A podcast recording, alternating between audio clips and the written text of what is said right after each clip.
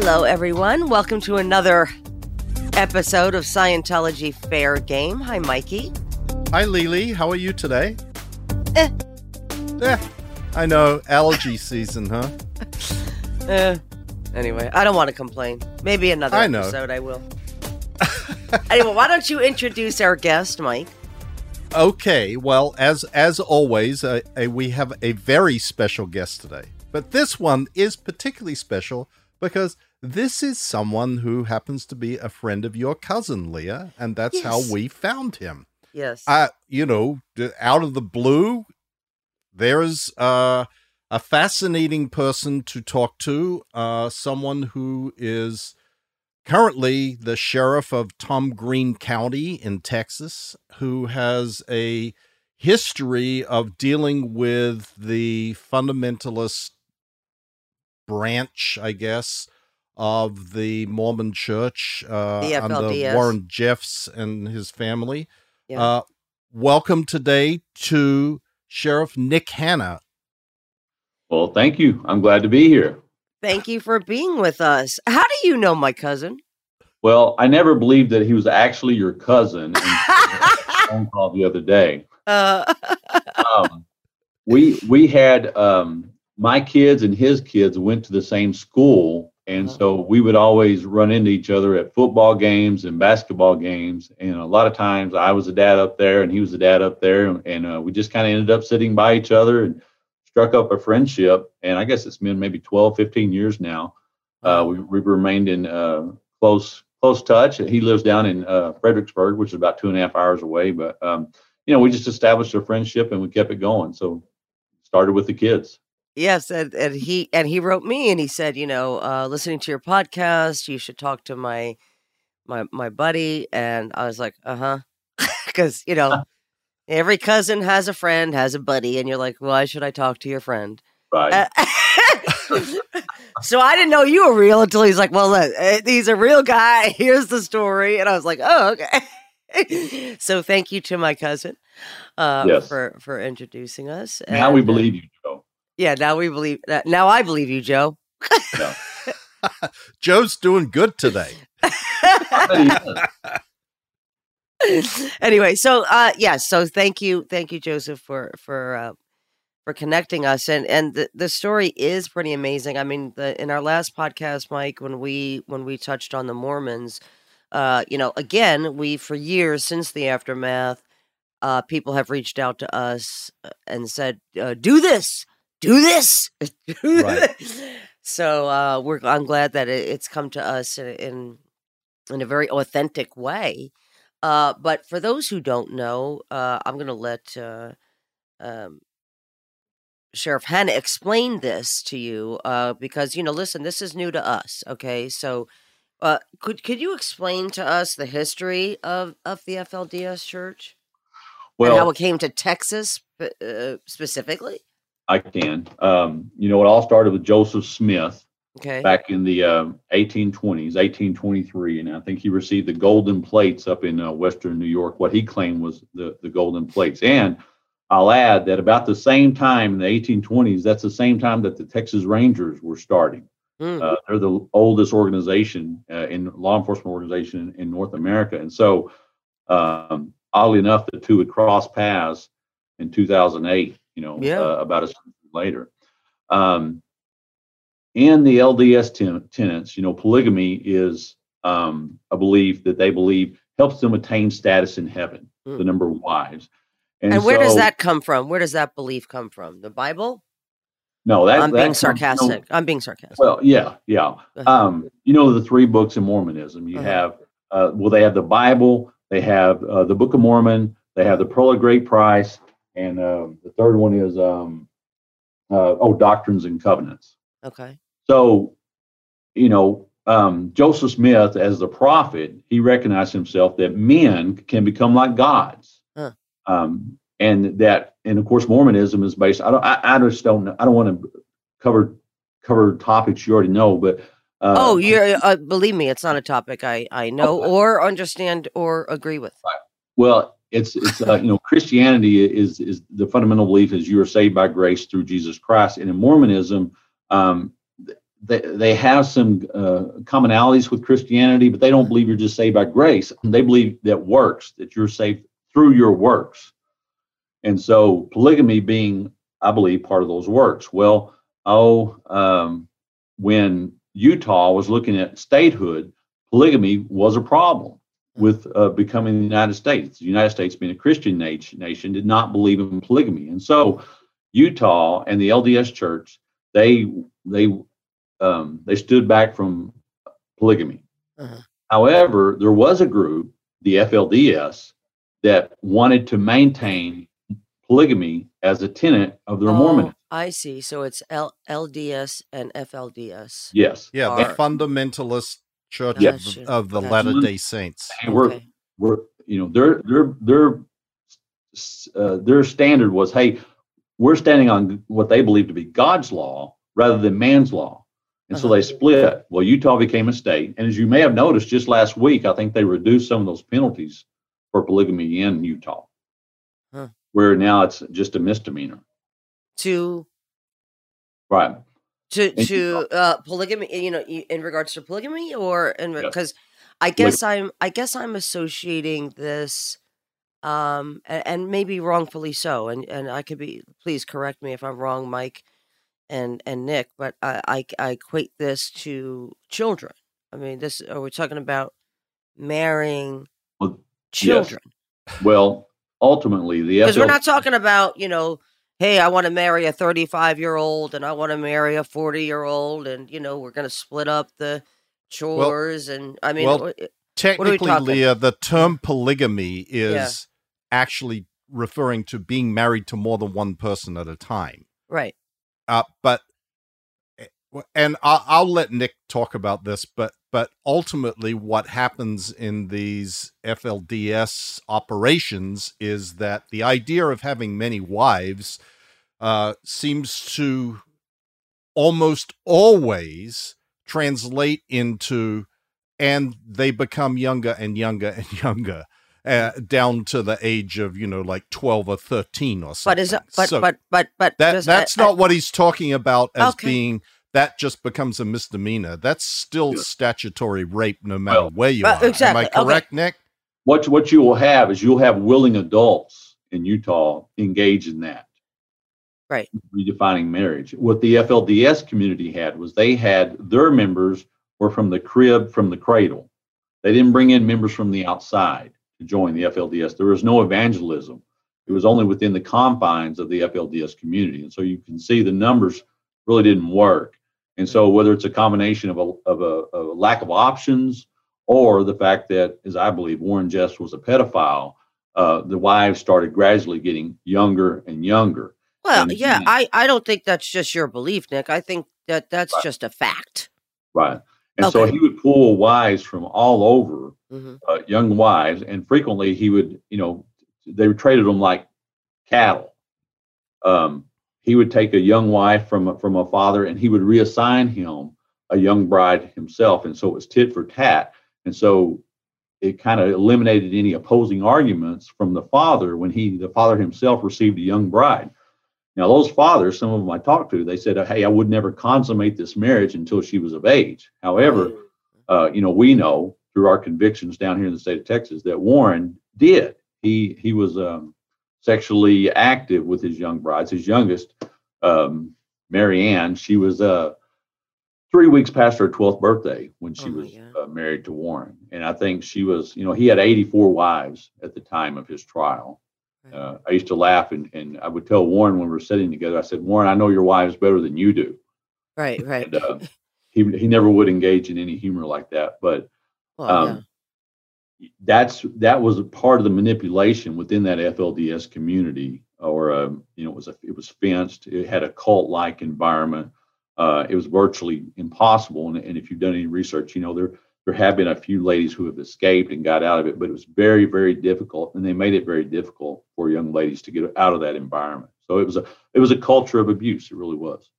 Sure, I mean, it, I, it's it's uh, you know, we're we we're aware of it because it, uh, similar things go on in in other cults as well in Scientology. You don't have the parents because they're fully indoctrinated, uh, and and share in these beliefs, like you're you were talking about the fathers who were given, you know, giving up their own daughters, uh, but w- what they were uh, making sure, you know, just just so everybody knows, you know, I'm not going to consummate the marriage, but had no problem uh, giving up his own child to what Sure. he knew was going to happen uh, inevitably Yes. and uh, you know so so we're very we're very aware of of of of of this kind of mentality and and why and why they're not reporting why they, and and they're probably very similar too uh uh very reluctant to speak to trust law enforcement right they're not going to report Well- their themselves Well, yes, they law enforcement had been portrayed to them since early early childhood Sure. as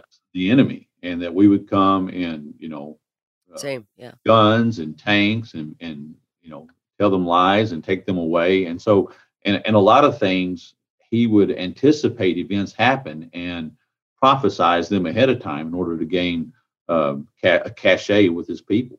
right Um, one thing he would do is he would take these young girls to Las Vegas, and they would dress in kind of long skirts with the hair up, Yeah. completely out of their element. And he would introduce them into the streets of Las Vegas. Well, you and I would never take our 13 year old daughter to Las Vegas and leave them alone in that environment. Well, these young girls, coming from a very protected environment, would be dropped into the center of that uh, situation like that. And to them, they believed that was the real world and that it was engaged in sin and, you know, so the purpose the purpose of that was to show them to say look how dangerous this world is Yes. Uh, okay If, if you were 13 years old and never seen a radio or, or, or watched a movie or, or been exposed to the outside, and that was your exposure, you would be terrified. It was a form Sure. of manipulation. Right, right.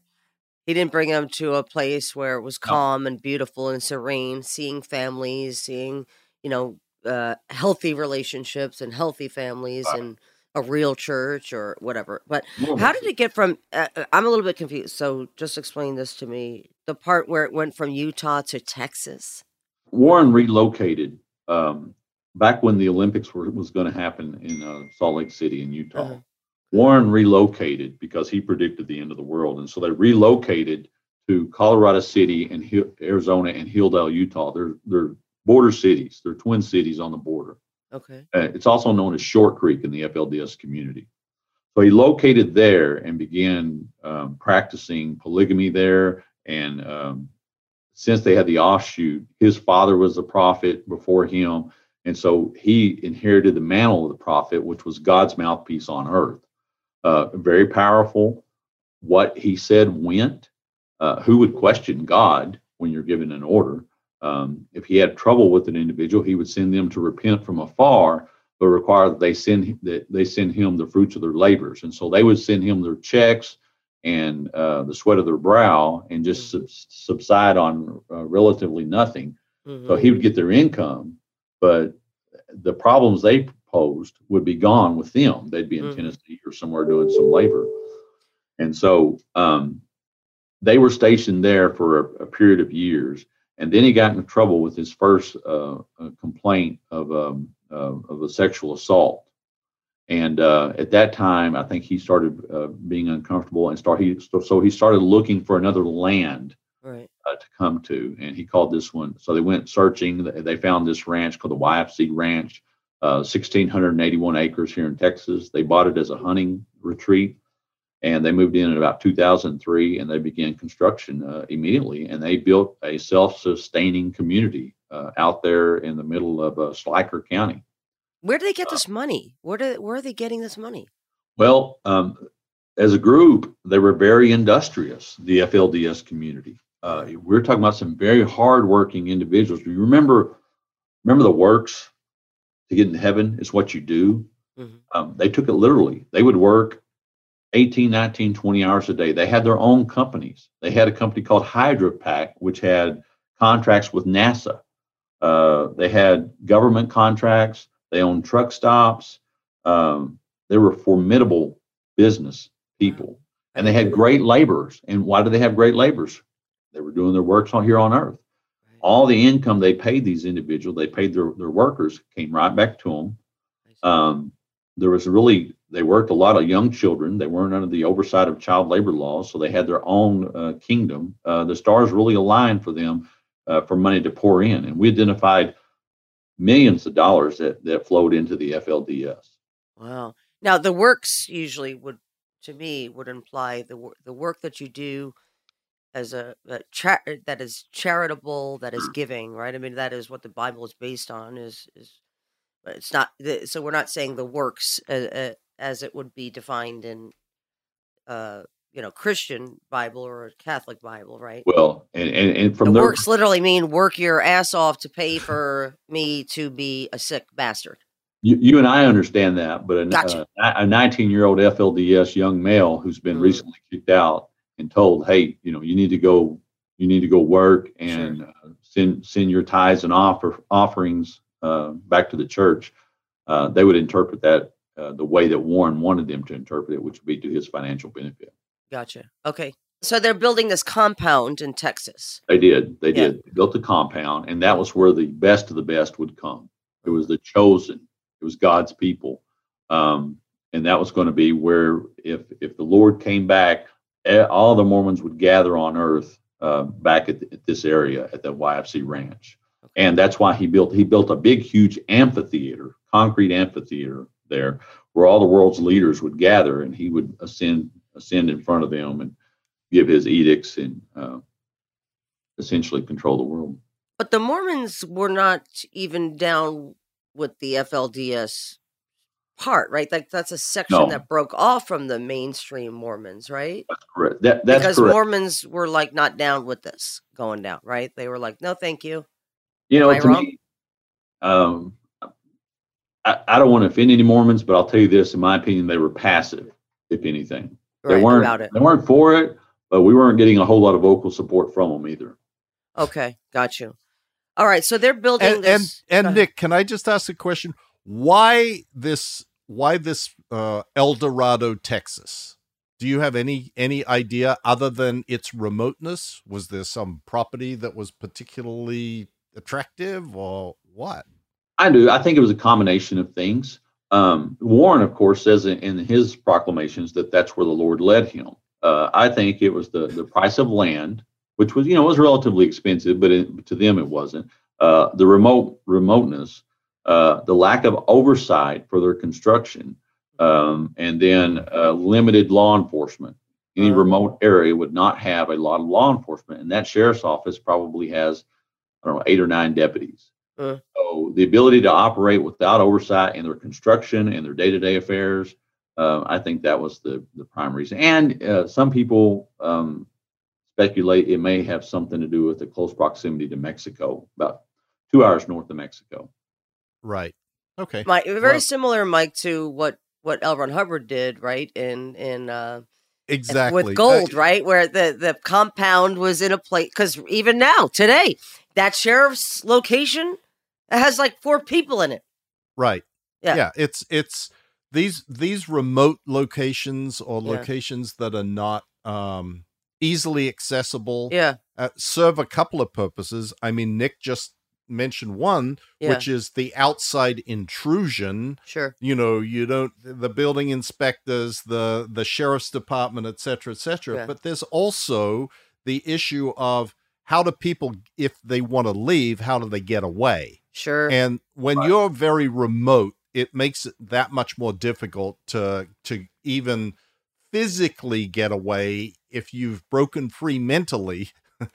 but uh, I, I- you know, the similarities here are are crazy because we also, you know, I know that at these FLDS compounds they had their own private security forces that would Mm. go around patrolling and Mhm. keeping track of people and watching out for outsiders and that sort of stuff, just like you see at Golden Era Productions with Scientology. right. So, And still Yeah. today with the Sea Organization of children of Scientology parents are not going to say, I'm not making sure my kid is not working from eight in the morning till midnight. I'm not calling child protective services on myself. I'm not my kid's not getting schooled. My kid was molested. You know, they're not reporting uh what they're doing because they're protecting their church. right, Uh, and working than- and, and Yeah. and children or young adults working uh, 18 hours a day and not sleeping, etc., etc., for the benefit of Scientology as Yeah. a Sea Org member is considered to be a huge plus Right. for Scientology families. Yeah, right. Just Yeah. like I, I imagine the the same thing happens with these people in the in the FLDS compounds. right. They're, they they believe that they are doing God's work. They believe that they are Yeah, it's all justified. accomplishing something that is going to save mankind. Yeah. Like so, the the similarities are, are somewhat scary, frankly. yes. I think I, I think what what um what really opened my eyes the most was the lack of the outside world's involvement in their day-to-day life sure. and the isolation of the members. And when you look at all these little steps, it's all part of a big pattern for uh, controlling large groups of people. You control Sure. the narrative, Yeah. uh, you control their behavior, you limit the opposition. There is no room for opposition, and if there is, it's dealt with swiftly. He would Warren would remove families. Uh, there are stories about um, men who would come home to find that their families, wives, and children had been reassigned to another man. So, who wants to come home and find your wife and child assigned to the neighbor down the street, Right. and uh, you got your bus ticket to go do a job in uh, Kokomo, Florida, or something? You know, right. Right. uh, yeah, it's the ultimate. It's the ultimate. All, all the power, ultimate trump card.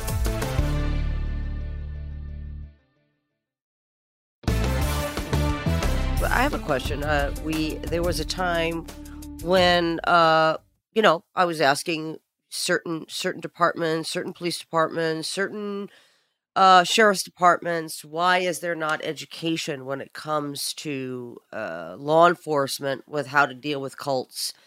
And uh, n- not to mention, uh, you know, so the, the quick answer to that was, and you can tell me if I'm wrong. Basically, we were told the last thing uh, these sheriffs want to do, or these police officers want to do, is more schooling, more classes, more. You know, they put and this part I totally understand. They put their lives on the line every day, uh, and and I get that part. But but certainly uh, there needs to be uh, some discussion happening with uh, with the authorities from people who have been through it, people who are educated on cults, on how to deal with people from cults. Because, like you said, they're conditioned to hate you. They're conditioned to believe that you're the enemy. They're apt to lie to you to justify and and what they've been indoctrinated into. I mean, some of them are not even lying. They truly believe that you mean them harm.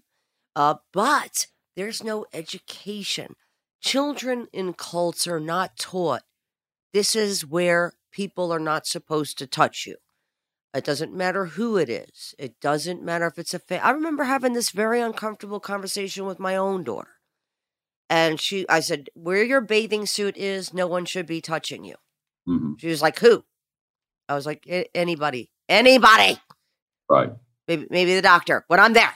right? Sure. But she's like, "Who do you mean?" I But- said, "Anybody, baby. Grandma, grandpa, daddy, it doesn't matter. I just gave examples like that." And she was like, "Why?" she goes, "Why would grandma touch me there?" like, "Oh, you shouldn't touch you there." I'm just saying, you know, and as she got older, I had to have that conversation. This does happen. Uh this is this is, you know, awful truths uh, that you need to know. And I know this uh, conversation is is is uncomfortable to some. This co- conversation could be triggering what we're talking about. Um, but you know, we have to protect our children. But how do we get into these compounds to have those conversations? Mike, you never heard the word pedophile growing up in Scientology. You never were told that, Mike, as a as a young boy in Scientology, that no one should be touching your body, no one should be physically uh, abusing you. I wasn't taught that. I wasn't taught that it's not okay. I was taught the opposite. It is okay, Mhm. and you just need to deal with it, uh, which is very different, uh, uh, different than what's going on here in the FLDS Church, uh, where where this is, uh, you know, Well, part they're, of they're their quote unquote taught as part of a, uh, uh, of a- service to God, right? a relig- yes, yeah, a religious experience. It's Sure. like yes, it's like a uh, it's like going to communion or um, a church covenant. They're but. But Nick, is there nothing that that that Right. that law enforcement can do? Just like, hey, we come in, we talk to cults. Well, we don't call it a cult. We well, you don't get in- access. But isn't that insane? I mean, people ask this to us all the time. Why not just go get your daughter? Why not just go get your son? You can't just walk up on a private property, right? You need a warrant. No, um, we would have never had access to Yeah. the FLDS ranch. Uh, we we had a warrant where we had a, a outcry for help, which is the the first kind of break in the case. A Yeah, young- tell me about that. What happened? How? What was Uh, the break? Well, like like you said, um, Mm. that community is closed. Right. They wouldn't even have a conversation with somebody from outside the FLDS community. So the opportunity to intervene or to uh, outreach in that community, uh, it, it doesn't happen. Right. Um, the way we were involved is we received a call from a, uh hotline here, a uh, um, women's hotline, Uh-huh. and the caller uh, claimed that she was a young girl and being held on the FLDS ranch in Schleicher County and was a victim of sexual assault. She said she was her name was Sarah Barlow. Okay. She was uh, 15 and that she already had a child to a older uh, FLDS member, and she provided the name of Dale. Um, so, in order to corroborate that, we didn't have a whole lot. Right. How do you corroborate that? We did find a Dale Barlow that was coincidentally a registered sex offender in Arizona. Okay. Um, she described um, living conditions at the YFC ranch um, very acutely and, and gave a large uh, large amount of details. Um, the phone number from which the call originated was consistent with what we had seen uh, the few times that we had reached out to them and talked to them. They did have a spokesman that would communicate with us. The bishop, his name was Raymond Raymond Merrill Bishop. He, uh, Raymond Merrill Jessop. He was later also convicted for allowing his daughter to be uh, married uh, in an underage marriage. Right. Um, but you know, we as law enforcement, when when somebody calls for help and we have facts and circumstances that align uh, with what we know to be true, then we're compelled, we're duty bound to go in and help, especially a young girl proclaiming sexual assault. And so we obtained a search warrant to go search that premises, which was, um, you know, I think 18 about 1,800 acres uh, for this girl, uh, Sarah Barlow. Okay. And so we, we went in looking for Sarah and had lawful authority to be there. And once we were there, we started seeing signs and indications that of underage sexual assaults against younger girls. And that mainly that was as simple as seeing um, very young girls who had young children with them, you know, one, two, three year old babies with 14, 15 Babies. year old girls. Yeah Right. Yeah. and we could we pretty quickly were able to put family groups together and so we did that and identified um, some potential suspects. We got dna search warrants for a number of individuals and that's really how it began. Um, not one time did an flds member come and testify at any of our trials. Uh, i've never really even been at a trial where the, the victim didn't testify but we had 13 of them here in texas then we had a few in canada. Yeah. uh, we had some trials up in British Columbia for those sending the underage girls across international lines for the purpose of sexual abuse. So we have some convictions in British Columbia, Canada. Right. Um, that's how that all started. Did you ever find Sarah? Well, we didn't find Sarah, but we did find some medical records with her with her name on them, which further uh, made us believe that she had been there.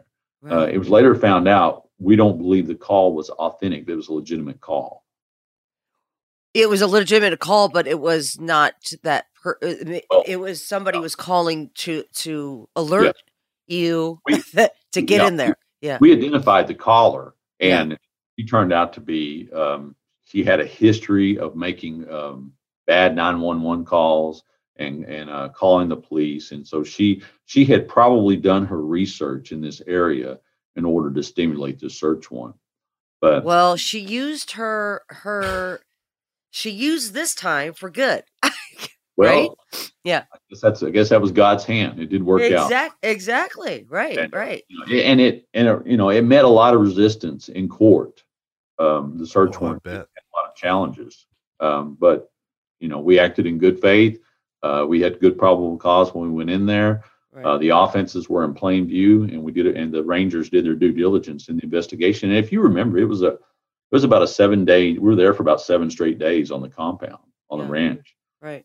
Uh, a bunch of children were taken by taken by CPS, and uh, it was on. You know, I think it was on Nancy Grace for 30 straight days or something. Yeah, yeah. There were, there were a lot of eyes on that situation, and a lot of stress uh, associated with it. Yeah, and I remember uh, being shocked, and I don't know if this is the same story or this was another. Uh, I think it is the same story, but I remember being shocked at the uh, some of the children were sent back. Was that? Well, they were. Yeah, they were ultimately sent back. I think why? Boys, initially the boys were sent back, and then uh, over why? period, time, some of the girls were sent back. Why? Well, the threshold is just that high, Leah, for taking children. I mean, we we don't want to take children under the under any circumstance. Um, but, uh, but there's certainly situations where you should, right? And this is uh, one of them. Well, this this was one of them. Yes, uh-huh. uh, the the threshold is just that high. We were overwhelmed with such a large number of cases. You know, the the Texas Rangers and and uh, we were working independently. We're not independent, but we were working the criminal investigations while the Texas Child Protecting Services, that's a civil entity, they were doing their investigations and it was just such a large number of kids. You can imagine we had just a few investigators, and I think we, I think over uh, maybe 240 some odd kids were taken. Right. And so, just load management was uh, was the issue, and lots of resources were mobilized. Um, we we received our indictments within just a few months, uh, at least the initial indictments. Yeah. Um, but to show the uh, the level of threat towards a child uh, was such a um, um, had such a weight to it that CPS couldn't meet that weight in each and every individual circumstance because some of the circumstances uh, you could not really articulate a threat other than they're living in this community. Well, hey, the world is full of dangerous communities. Um, so we have to be able to articulate specific threats of possible sexual assault for those kids to be removed. So a lot of them were sent back, but you know um, what we feel good about as rangers and investigators is that every case we filed, um, we had guilty uh, was taken to court, and all but one, uh, well, they were all found guilty, and the one that wasn't taken to court, he pled guilty. Right. So they were all guilty verdicts as a result of this investigation. Uh, and then you know, our evidence led us to Canada, where I worked with the RCMP, and we had a number of cases up in uh, Bountiful, uh, the Bountiful area, Bountiful, British Columbia, where we did cases for uh, polygamy and um, sending underage girls across international lines for the purpose of sexual abuse for those cases. So really, you know, really was an opportunity right here in the middle of nowhere to break sure. a, an entire culture yes. of sexual abuse within a religious community. No, it's amazing. Right. It's it's a, a huge accomplishment. We we haven't been able to make any inroads into our cult uh, to help the children of this cult. But really great uh, job that you did, and, and the Rangers did, and, and the sheriffs did, and yeah, uh, really. Well, the uh Attorney General's office, the Texas Attorney General's office, did a fantastic job also prosecuting. Yeah. You know, Governor Governor Abbott actually did our board on our first trial. He did our voir dire um, during the uh, briefing of some of the uh, potential jurors, and so um, that was a neat experience to have the acting attorney general then come in and uh, do a voir dire on one of your criminal cases. So that was a neat, kind of a neat side note. What is that? Wow. Well, it's like voir dire. Uh-huh. It may be pronounced voir dire. It's like when, uh, when prosecutors. you can pronounce it any way you like. You're the sheriff. when, when they, when, also, I just love your accent. So anything so you I. say, I'm just like, great. Well, yeah, yeah, it's like. Uh. Yeah, I have a little bit of a cold, so sorry. But it's the questioning of potential jurors when you're um, seeking their positions and their perspectives uh, about, you know, will they be prejudiced in this trial and can they serve objectively as a juror? Sure. Um, it's part of that process. And so he he came down and, um, you know, during that first trial, and it was a neat, you know, kind of a neat experience to have him there. And then Eric Nichols was the lead prosecutor for the majority of the cases, and and uh, he was a he was a right man. You know, he was kind of like God ordained, I think, uh, to manage that much evidence and do it in a way that was digestible to uh, not when I say uneducated jurors, I don't mean a lack of intelligence on their part. I mean to jurors who had absolutely no idea that this kind Sure. of thing happened. Right. Uh, Right. just completely. You know, and we're I'm as bad as anybody. I have to focus on what I've got going on, and I'm not aware of what's going on in, in other you know other parts of the world because I can barely handle what I've got. Right, understood. And now this resulted in in in convictions, right? And so, Yes, you want to talk about that? yeah, there are Well, people. but, in, but before you do, Nick, let me just, I just want to clarify something that you said before. Am I correct in hearing you say that not a single member of the FLDS or any of the victims testified for the prosecution? That, that is correct. Not not one member testified for the prosecution. We relied on some records that we had found called the priesthood records. Um, and they provided us a roadmap that we were able to corroborate the details within the records with known events to establish the veracity of those records. And so when we coupled those with our DNA um, results, and then we found things like family photo albums and pictures, um, we just found it's like walking through the through a garden and making a salad. We just looked until we found something that would work, um, you know, here, there, and everywhere. And so we put together all these facts into a web of truths, and that's what we used in our cases. So uh, Warren did have Warren Jeffs did have an FLDS member come and testify on his behalf at his trial. Wow. Yeah. Well- see, this is this is another thing that I think people really don't understand about the relationship between law enforcement and these sort of organizations. Like you said, Nick, you are perceived as the enemy. You are Satan's messengers coming to destroy the good works of God. You are you are all bad and there is nothing that you can do that persuades these people that that there is any goodness in what you're attempting to accomplish at all.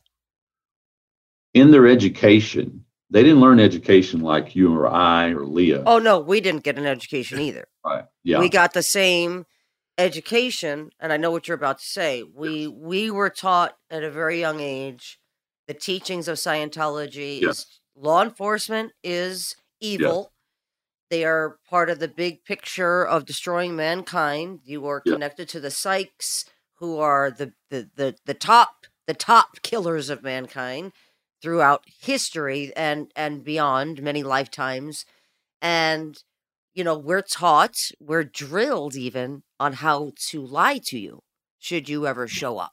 That's we're exactly right. Yes, exactly. And Mike- they were. Yeah. and we and we have and Mike has. Yeah. We So found we had- telephone communications from from the mothers when they're separated, they're communicating them, telling them do not cooperate and uh, act badly and be a problem. We found those kind of messages frequently. One interesting thing is um, we went back to the ranch a few years later, three or four years later. Um, they had reoccupied it, and then the state seized it, and so they had to leave again. And so after they left, um, I took some uh, a district judge and some others. I even took my family out there because uh, I'd invested so much time and effort out there and been absent from home. I felt they deserved a tour of the facility Sure. out there Sure. of the YFZ ranch, including the temple, huge temple, beautiful temple, three stories, Yeah. four actually if you count the basement. Uh, while we were going through one of the school rooms, my my wife found a, a homework assignment in which I was mentioned in the homework assignment where they talked about the things we had done in the investigation, and I thought to myself, What? um, that it, it sent really it was really a um, What did it say? feeling to see your your name in a homework assignment Yes. in that manner. What did it say? Oh, it talked about we had served some um, search warrants or Right. civil papers. We'd go to the gate and they wouldn't respond, and so what we would do is we would uh, wrap them on the gated community. We'd wrap them on the bars, Yeah. and I would ph- photograph them. That way, I could show in court I made a due and diligent effort to Right. serve these subpoenas. Right. and so they would remain taped on the bars and so we took those uh, photographs and so that's what um, that's what uh, she was referring to were those subpoenas where we were Uh. looking for people looking for witnesses because obviously um, if we hadn't made an attempt to summon flds members and flds witnesses that would be presented as us not doing a thorough investigation Right. And and Yeah. we did. You know, we wanted them to come forward. We made every every reasonable effort to find them.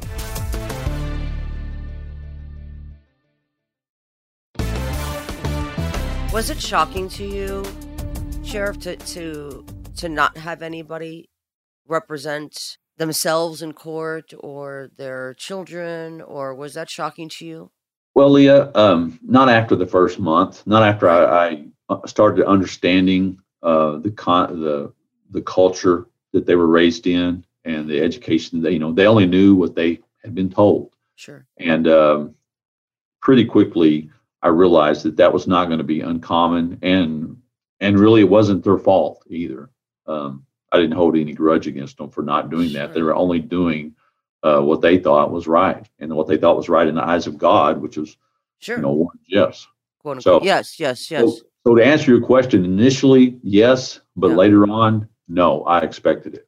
right. Th- th- this is and this is the exact point about the education of law enforcement and Exactly. and prosecutors uh, to understanding what it is that they're dealing with because when they don't understand they don't it, it's like it's like two different worlds colliding and they they they they don't work out very well very often and you you go you see from one one side of this equation is the tragedy of Waco and the mm-hmm. other side of the equation is the tragedy of people getting away with with abusing people and law enforcement being so worried or so concerned about trampling religious rights that they do nothing Right. and i i gotta say i i my hat is off to you for having prosecuted something like this without any corroborating witnesses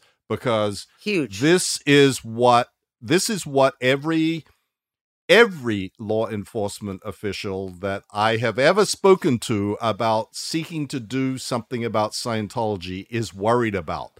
Where's the evidence? Where's the corroborating witnesses? Where, like, where's someone coming forward willing to testify about this within the statute of limitations? And I always say to them, you're not going to get it. That isn't going to happen. You need the documents. The Yeah. documents will do it. This is how the US government prosecuted Scientology once successfully by getting the documents in a raid that was based on a similar circumstance to what you're saying.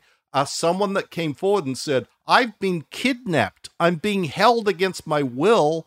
And that allowed law enforcement to go forward with uh, a, a search search warrants and gathering then the evidence and they prosecuted based on the documents not on the testimony of anyone That's right. You have to have a way to establish that those documents are true and correct.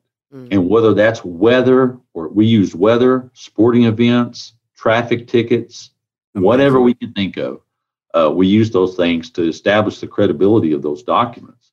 And one one stroke of luck, I guess we had some fortune in this big conglomerate of uh, of an investigation. Um, we went in on April the 3rd, 2008, and we left on April the 9th, 2008. So we were on this ranch for six, nearly seven days um, in the Temple Annex vault. So these records were kept in such a manner that belied their importance. They were behind, they were in a vault in a temple. We had to force our way in. We literally had to drill a hole uh, through it and crawl through, crawl through a wall, a concrete wall that's about oh 18 inches thick. And so, and the reason we did that was because Sarah Barlow could have been in that room. Right. Right. When we went in there and found the records, uh, we quickly realized number one, they were voluminous. It was about seven terabytes of information. So as we started triaging those records and going through them, we started finding these family group records and priesthood records, and we found these records. Um, what we did not know until just a couple years later is those records had just arrived by a matter of days to the FLDS ranch. So had we went in before those records arrived, um, I don't think our uh, our results would not have been the same. And again, whether it's divine intervention or just good old, you know, sometimes hard work and eh, you know you make your own luck. I don't know, Right. but it worked out. Um, we had the records. We made the cases. Um, I've since talked to some former FLDS members. And it's very interesting their perspective because they perceived us as a devil initially. Sure. Yeah. And years later, once they're out of it, you know, um, Carolyn Jessop, um, Becky Musser, some of those survivors, they, they have books out.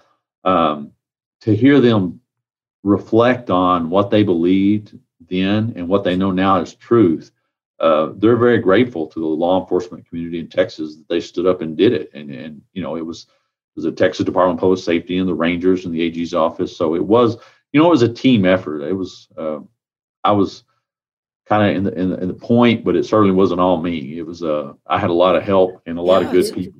Yeah, it's a team effort, and you know, God bless you guys for saving those that you did. And uh, it's no longer there, correct? Well, it's the, the, ranch is no longer there. It's been it's been seized. The state of Texas seized it because criminal activity, felony criminal activity was occurring on it. So we seized it, and right now it's a law enforcement military training uh, area. We we do some training out there for our SWAT teams and our hostage negotiation teams and some other uh, other training. Um, they refer to it as uh, I think it's called BTG Ranch, which means bad to good. Is what they were That's amazing. Yeah. Um, it's kind of fun to go out there and walk the streets of that community, and uh, it's it's it's very surreal to know. You know, they had an orchard, they had a wonderful garden, they had their own dairy, uh, their own stock rooms. you know, we, we would we would refer to these buildings. You know, well, that's that's the Walmart and that's the Lowe's, and you right, know, it would help you remember sure. uh, what these structures were used for. Um, and so it was really a, a a, a very challenging experience, definitely that my career case, um, but also a very cool experience that you can look back and you think, hey, you know, we we did some good, yeah. Whether the stars are aligned or what, yes. but we did impact that community. Now, just because the ranch is not there, the FLDS community still exists. Uh, they're still dictate. They're still under the direction of Warren Jeffs, even though he's in prison right here in Texas. Um, and so uh, it's a little different uh, they have a few areas across the United States where they gather, um, but it, not you know not not in our backyard here in Texas now. Well, thank God. Thank you for all that you do. Really, it's it's an amazing story. Uh, uh, we love hearing stories like this because it's uh, what, Mike? Yeah, we do. No, we do because like because to me, it's, it's it's right. The right thing happened. Yes, the, the right, right people happened. did the right thing, and the yes. right result came about and yeah it, and i think about those children and the freedom that they hopefully receive from right uh you know even if it was one it was worth you know giving that child uh, uh that little girl a shot at life you well, know and not being raped and molested uh eh, which is what her life is and would would be and so to me saving one was worth it I, I think that you did that, eh, uh, and all of you, the whole team, the whole team, uh, you should be proud. Well, we can't. I think law enforcement is right now is they're on their heels so much. Is is it when we have a challenge, we can't be afraid of, of opposition sure. because that comes with it. Is uh, the bigger the challenge, the bigger the opposition, right. and really and truly, we didn't know how big the opposition was going to be. We didn't realize how big the challenge was going to be the day we lined out, out lined up outside that fence. Sure. But right. you know, once we once we started it, there was no going back. Uh, right. You couldn't go back and unsee what you have seen. Right. And uh, well, I wish we had a sheriff Nick Hanna on the job with Scientology. The problem with with us, Mike, I think, is uh, they do know what's ahead of them. Right. And uh, you know, they're like, no, thank you. well, yeah. you know yeah, we got we got a lot of other things that are a little easier to tackle than this, and will take yeah. less resources, less time, less same, money. Yes, same with the pain. IRS. The IRS, you know, you know, they're like, no, let's go after this guy working ten jobs who owes us, you know, five hundred dollars. Let's screw his life up. Yeah, yeah. Sorry, that can be ahead. frustrating. That yes. Be... Sorry, Nick. You don't need to hear this. You're no, no. It's totally. Uh... you don't need to hear me bitching. I, I mean, I gotta, I gotta tell you, Leah, it's yeah. so, it's so nice to talk to like uh, a genuine hero.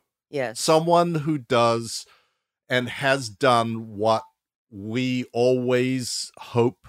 Yes, people in that position will do. Sure. Well, You you're going to make did it. I, you know, I, I just want to thank you, Nick. I I mean, we've never met before. I don't know you from a bar of soap, except for now. I, I feel like I know a true hero, someone who stood for what law enforcement and the the right thing to do is, and I, I can't thank you enough for for having done that and setting an example for so many others. I'm sure he's going to say he's not a hero and he doesn't deserve this praise. We get it, Nick. We get it. Uh, we know that it's a whole department. We know it's the Rangers. We know it's the Attorney General's office. We know it was a lot of good people doing a lot of good things. Uh, but Yeah, we but don't we're get- talking to you. We're talking to you. well, thanks. and so on behalf of all of them right i i understand that it's a team effort and there are good people in the world and uh, there is good law enforcement and there are a lot of good guys a lot of good women out there doing that job every day and. Uh, they deserve they deserve there your thanks and uh, we thank you uh, and, and law enforcement for for what you do and uh, i hope that one day uh, we will have a, a, a nick Hanna on our team, and uh, we can save some Scientology kids. And uh, you know, the, the same with with the FLDS Church and and cults like it. You know, it's not just about us. You know, uh, it, this is awful. It goes on every day. It goes on in households every day, and uh, it's an unfortunate truth and evil of life. And and uh, the reason I think, Mike, you you're really uh, um, happy to do this story is because we hear so much of the bad, right? We hear so much of the bad. We get it every day. We hear it every day, as do you, Nick, uh, and law enforcement have to deal with the ugliness of humanity. But at the same time, there is so much good in the world, so many good people, so many good men and women wanting to do the right thing. And uh, we just need to once in a while focus on that. So, you know, we could all just do our part by, uh, you know, being kind, by being kind and, and knowing the difference between right and wrong and, and just being a decent human being and doing the best we can. Anyway, thank you guys. Nick, I cannot thank. So, Nick, did you want to say something? no, no, no, no. I don't have No, anything- please do. Oh well, you know, um, I think you just uh, you know you identify the problem, uh, you gather information, and you make a plan. And I, Yeah. I don't know what your fight is or what your obstacle is. I'm, I'm glad to look at them if if you've got them uh, and give you ideas. I always think there's a way Yes. if you just if you're if you're really willing to work at it um, that it can well, be done. we, we've been working at it, Nick, and we'd lo- love to talk to you offline about it. Okay, yeah. Because anytime anybody offers us, uh, us some help, we're like, yes, please. Well, I think you guys have a good mission. Uh, I can't say that I follow it because I've, I've got my own plate full here, but I'm glad to help. I'm glad to come teach law enforcement anywhere if they if they want to talk about it or get a perspective uh, about how to uh, address these kind of cases. I'm, I'm glad to do that. I've done that several times, several places over the state, and um, so we go wherever we're needed. Thank you. Wonderful. Thank you. Thank you so much, and God bless you and your department. And um, we're gonna we're gonna take you up on that offer. Okay. okay. Thank and you next so time, much. Next time Yeah. we're in Tom Green County, we're gonna pop in and say hi. Well, you better be ready for some Mexican food because that's what ah, I am. I'm Okay. always ready for Mexican All food. right. All right, Lee's yeah, probably- you got it. Huh? I bet you're a vegetarian. Who? How dare you? No, Anybody no, says no. stuff like that's got to be a vegetarian. Bull crap.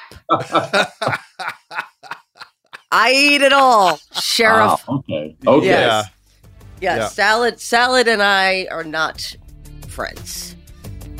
Yeah, I'm a, I'm a meat eater, uh, unfortunately, but uh, yes, I've been my whole life. Uh, anyway, so uh, thank you all for listening, and and uh, uh, Sheriff Hanna, thank you so much for your time, Thanks and for uh, of course, and until next time.